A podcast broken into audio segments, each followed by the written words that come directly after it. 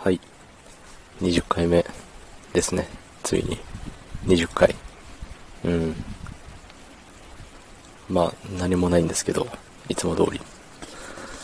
と今日は、エビフライの尻尾を食べるか否かっていうやつですよ。うん。さっきツイッターで、エビフライの尻尾を食べる派か食べない派かみたいな見つけて、意外と食べる人が多いんですね。6割ぐらい。6割ちょい食べる派だったような気がしますね。うん。まあ自分も食べる派なんですけど、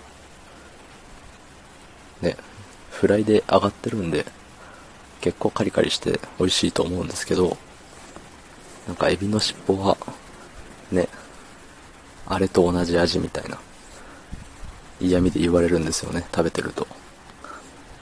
あれっていうのは、あれっていうのは、まあ、ね、知らない人もいると思うんで、知らない方がいいでしょう。うん、あれですよ。知ってる人は、あーって思っといてくれたらいいと思います。うん。まあ、ちなみに、ちなみにで言うと、あのー、魚の骨も結構食べちゃう派ですね。あの、ごっついやつはダメですけど、何ぐらいって言うんだろう。あの、あれぐらい。まあ、背骨みたいなまず食べれないとして、そっから来てるあの、太いやつ。どれぐらいかな。あの、iPhone の、iPhone とかの充電コードぐらいの太いやつは、まあまず無理なんですけど、髪ね、髪の毛ぐらいの、ね、細い骨はもう、バリバリいっちゃいますね。いちいち口から出すのもめんどくさいし、それをいちいち外すほど箸のね、テクニックがあるわけじゃないんで、だったらもう、食ってしまえっ、食っちゃいますね。うん。だから、同じ、なんか焼き魚定食みたいのを誰かと食べると、やたらと僕の、ね、お皿に残る骨だけ少ないんですよね。食べながら余裕があると、あの、結構太いやつもチャレンジしたりとかするんで、うん。ね、そのチャレンジに意味があるのかは、あれですけど、まあ、ね、食べれるところまで食べた方がいいじゃないですか。ね。魚の目玉とかも結構食べるじゃないですか。食べないんかなあれ。あの、頭の、頭ごと、何に、煮てやるのかなあれは。ああいうのってやっぱり、ね、食べれるとこまで、なんか骨の隙間まで食べるっていうのが、ね、大事じゃないですか。命を。命をいただいてるわけなんで。うん。まあね、そんな、そんなんですね。鶏、ケンタッキーとかのね、あの骨付きの肉も、割と軟骨、それ軟骨なのって怪しいとこまでガリガリいっちゃいますね。うん。まあね、食べれるとこは全部食べたいですからね。食いしん坊なんで。食いしん坊で貧乏症なんで、そうですね。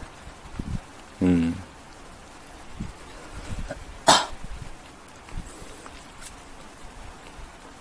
うんとね、あとはね、あとは、あとはねって言っても、そういう、なんかあるわけじゃないんですけど、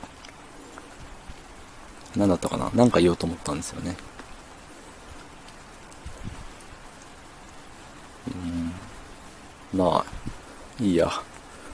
そう、こういうね、なんか言おうと思ったんだよね、みたいな時に、あのー、そう、台本作っとけばいいのにって思うんですよ。思うし、そう思ってる方もいるかもしれないですけど、数少ない、聞いてくださってる方々の中で。うん。でも台本作る時間がね、なんかもったいないなって思うのと、台本、台本じゃなくても、喋ることを、あの、箇条書きでメモしてみたいな、すればいいんじゃないって思われると思うんですけど、なんかそういうのをしてる痕跡を残したくないなっていう。そう。だからね、やらないんですよね。なんか、台本とかそういうの作り込んで、録音した時ってやっぱり再生数とか気になっちゃうじゃないですか。それで伸びなかった時の、うわ、あの、あの時間、あの努力はって思ってしまいそうだし、だし、そんなね、台本作ったところで、対して質の高いものはできないと思うんですよ。今と同じような。うん。だから、なしでやってるんですけどね。だから、あれです。内容で言うと、この間のね、あの、フロタイムアタックとかは結構ね、革命が起きたって自分の中で思ってて、いや、これはやべえぞと。すげえことを考えてしまったぐらいの風に思ったけど、言うほどあまり皆さんの関心を引けないっていう。うん。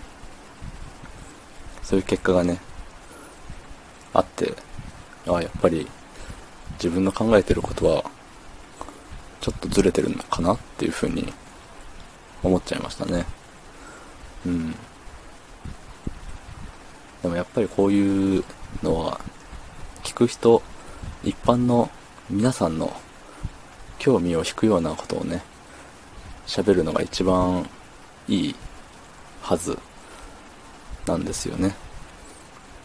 だから一般の人が何に関心があるのかっていうところを突き詰めていく必要がある。しかしそんな時間はない。っていうところで、まあ、特に変わり映えのない配信を毎度毎度やらせていただいておりますが、うん、なんか Siri が起動しましたね、勝手に。うん。そう。まあ別に誰に迷惑をかけるわけでもないんで、ね。続いて、続けております。はい。まあ、うん。そう、あと、あれだ。多分思い出したのが、ね、どこだったかな。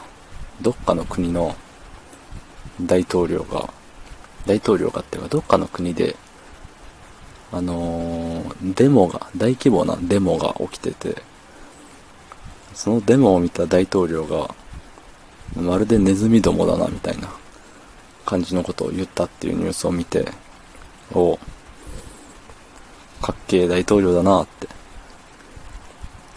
思いましたね。うん。